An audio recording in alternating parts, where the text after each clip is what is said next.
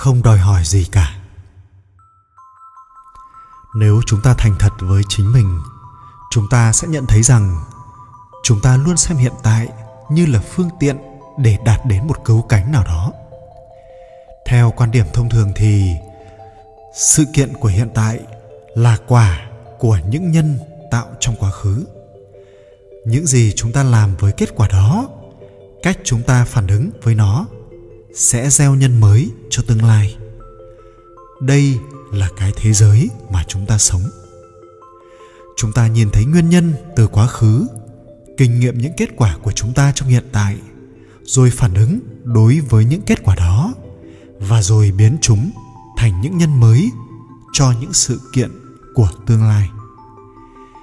Khi chúng ta nhìn cuộc đời theo cách này, chúng ta bị mắc kẹt chúng ta không thật sự nhìn thấy thế giới. Tất cả những gì chúng ta thấy đó là, nó có ý nghĩa gì với tôi và tôi phải đạt được gì từ nó? Bằng cách này, hiện tại đã trở thành một thứ hàng hóa mà ta tiêu thụ, thao tác và khai thác. Một thứ mà chúng ta có thể sử dụng vào lúc này để làm lợi cho tương lai. Ngay cả khi chúng ta nói về sự tu hành như sự tập nhận biết rõ ràng, sự hành thiền, sự quán chiếu. Tâm của chúng ta thật sự đang muốn một điều gì từ đó? Chúng ta đã bao giờ thử nhìn cuộc đời mà không đòi hỏi một thứ gì từ nó không? Dù chỉ một giây thôi. Một phụ nữ nói rằng, khó có thể trộn lẫn gen với công việc nội trợ bà cảm thấy bà đang cố trèo lên một cái thang, nhưng cứ leo lên một nấc thì bà tụt xuống hai nấc. Quên cái thang đi, suzuki nói với bà. Trong gen, mọi thứ ở ngay tại đây, trên mặt đất. Những thứ thuộc về quá khứ. Mặc dù các nhà khảo cứu không thể tìm thấy bằng chứng về một cơ quan thời gian trong não bộ. Nhưng có thể trong tương lai, người ta sẽ khám phá ra những tiến trình não chịu trách nhiệm cho cái cảm nhận về thời gian của chúng ta. Người ta có thể chế ra một thứ thuốc có khả năng đình chỉ cái ấn tượng rằng thời gian đang trôi qua. Thật ra, vài thiên giả tuyên bố là có thể đạt đến trạng thái đó một cách tự nhiên. Và nếu như khoa học có thể giải thích dòng chảy của thời gian thì sao? Có lẽ chúng ta sẽ không còn sợ về tương lai hay đau buồn về quá khứ nữa. Những lo âu về sự chết có thể trở thành vô nghĩa như những lo âu về sự sinh ra. Sự kỳ vọng và luyến tiếc có thể sẽ không còn nằm trong từ điển của loài người.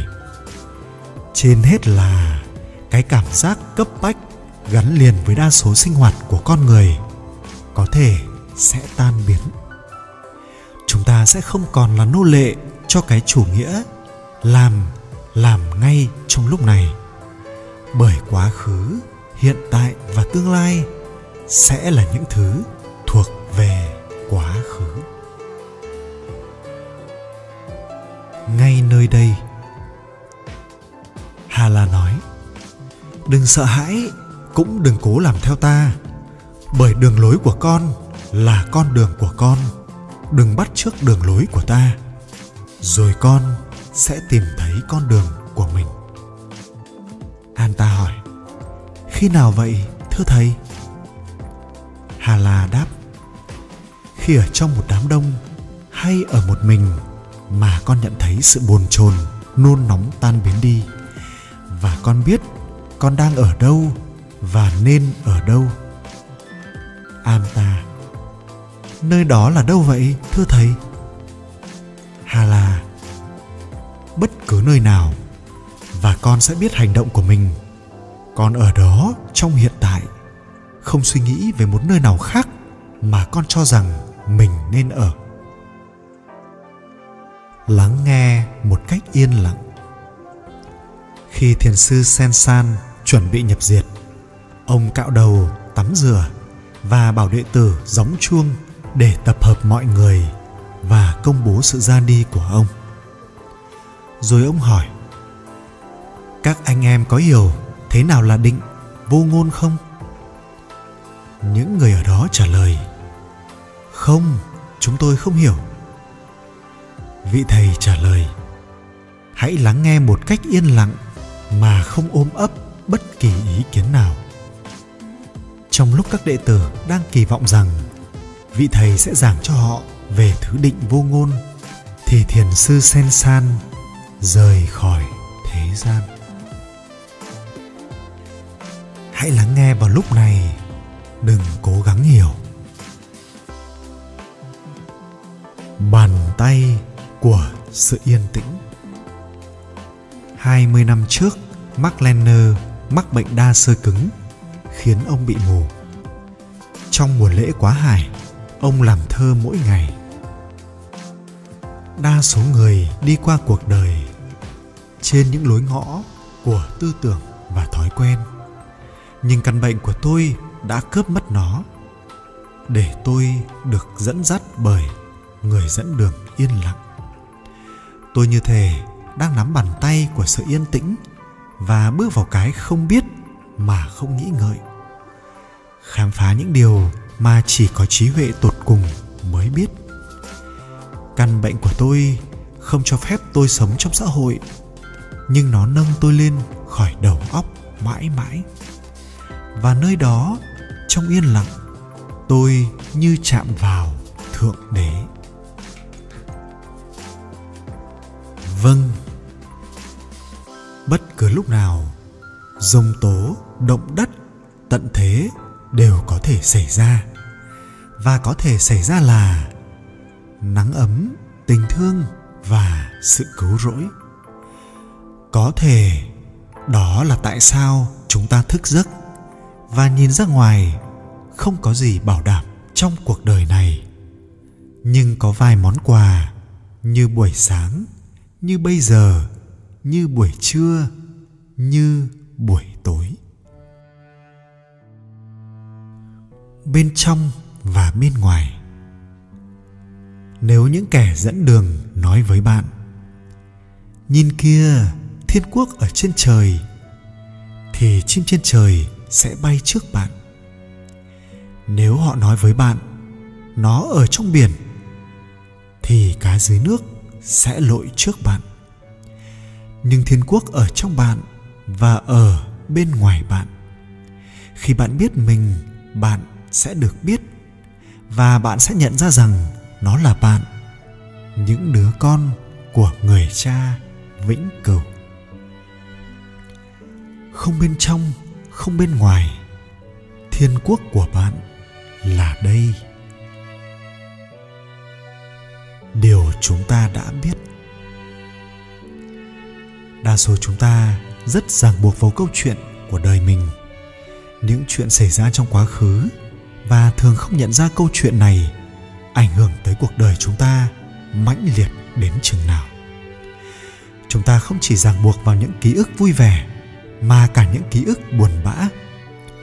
Chúng ta sợ rằng nếu chúng ta buông bỏ nó, con người chúng ta sẽ ít thú vị hơn, hay rằng chúng ta sẽ không biết mình là ai. Như thể một điều gì đó rất quan trọng về chúng ta sẽ chết để có thể tận dụng tất cả tiềm năng của con người. Chúng ta phải buông bỏ những gì mình đã biết. Đa số người bám chặt vào những thứ họ biết, vì sợ rằng không có chúng, họ sẽ không thể sống còn.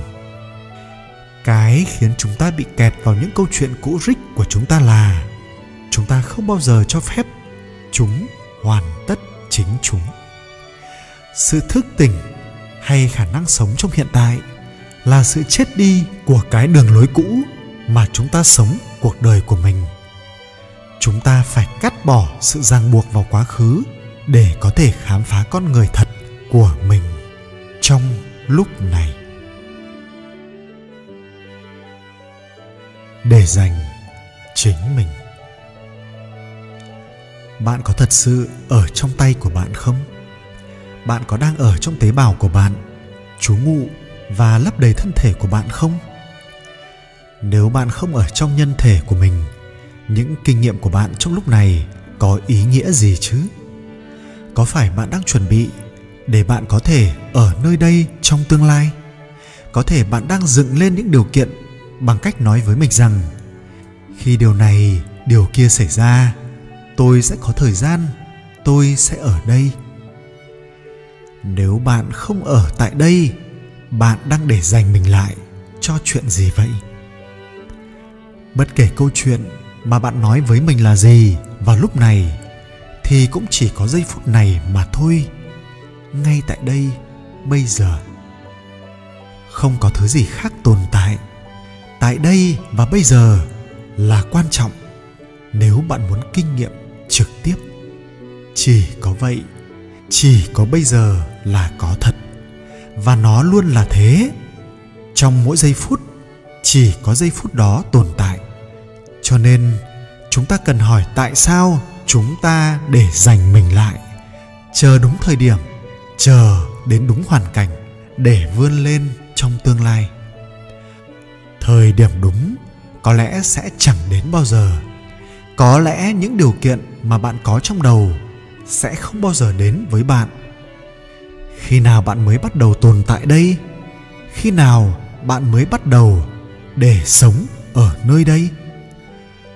Bất kể những tư tưởng quá khứ hay tương lai nào đang thống trị kinh nghiệm của bạn ngay trong lúc này, chỉ có lúc này là tồn tại và chỉ giây phút này mới có chút nào ý nghĩa đối với bạn. Quá nhiều điều xinh đẹp. Lester, trong lúc sắp rời khỏi cõi đời, thốt lên những lời sau đây. Khó để có thể buồn giận mãi khi thế giới có quá nhiều điều xinh đẹp. Đôi lúc tôi cảm thấy như mình đang nhìn thấy tất cả những nét đẹp đó cùng một lúc, và nó quá nhiều. Trái tim tôi dâng tràn như một trái bóng sắp nổ tung và rồi tôi nhớ lại và thư giãn và ngừng bám chặt vào nó. Rồi nó xuyên chảy qua tôi như mưa tuôn. Và tôi không thể cảm thấy điều gì ngoại trừ một sự biết ơn đối với từng giây phút trong cuộc đời nhỏ bé, khờ dại của tôi. Ngay đây, sự thức tỉnh là sự phục hồi của sự tự do tuyệt vời bẩm sinh của chúng ta là cái mà chúng ta đã thay thế bằng sự độc lập giả hiệu của một bản ngã riêng biệt. Bất kể nó đe dọa chúng ta bao nhiêu, bất kể chúng ta kháng cự nó chừng nào, sự tự do đó ở ngay đây. Nó có thể đột nhập đời sống của chúng ta vào bất cứ lúc nào, bất kể chúng ta tìm kiếm nó hay không. Để cho phép chúng ta nhìn thấy một thực tại vừa quen thuộc mà cũng vừa khó nắm bắt hơn bất kể thứ gì khác. Trong cái thực tại đó, chúng ta tìm thấy mình vừa đơn độc, vừa kết nối một cách sâu xa với mọi thứ. Nhưng thình lình, nó biến mất do bởi sức mạnh của thói quen và chúng ta trở lại với trạng thái bình thường và mơ hồ. Qua việc chống lại cái thói quen này, sự tu tập giáo pháp có hai mục tiêu. Một là để xả bỏ những ham muốn ích kỷ, hầu cho cuộc sống của chúng ta trở nên tỉnh thức hơn dần. Hai là để trở nên nhạy cảm hơn với sự bùng nổ thình lình của sự thức tỉnh vào bất cứ lúc nào trong đời. Trung đạo vừa là con đường có khởi đầu và kết thúc vừa là cái tiềm năng vô hình ngay trong kinh nghiệm sống hàng ngày. Sự thức tỉnh bao hàm mọi giây khắc trong đời bạn và chỉ được nhận biết vào lúc này. Không bao giờ là một tương lai tưởng tượng. Chỉ vào lúc này, không bao giờ ở trong tương lai.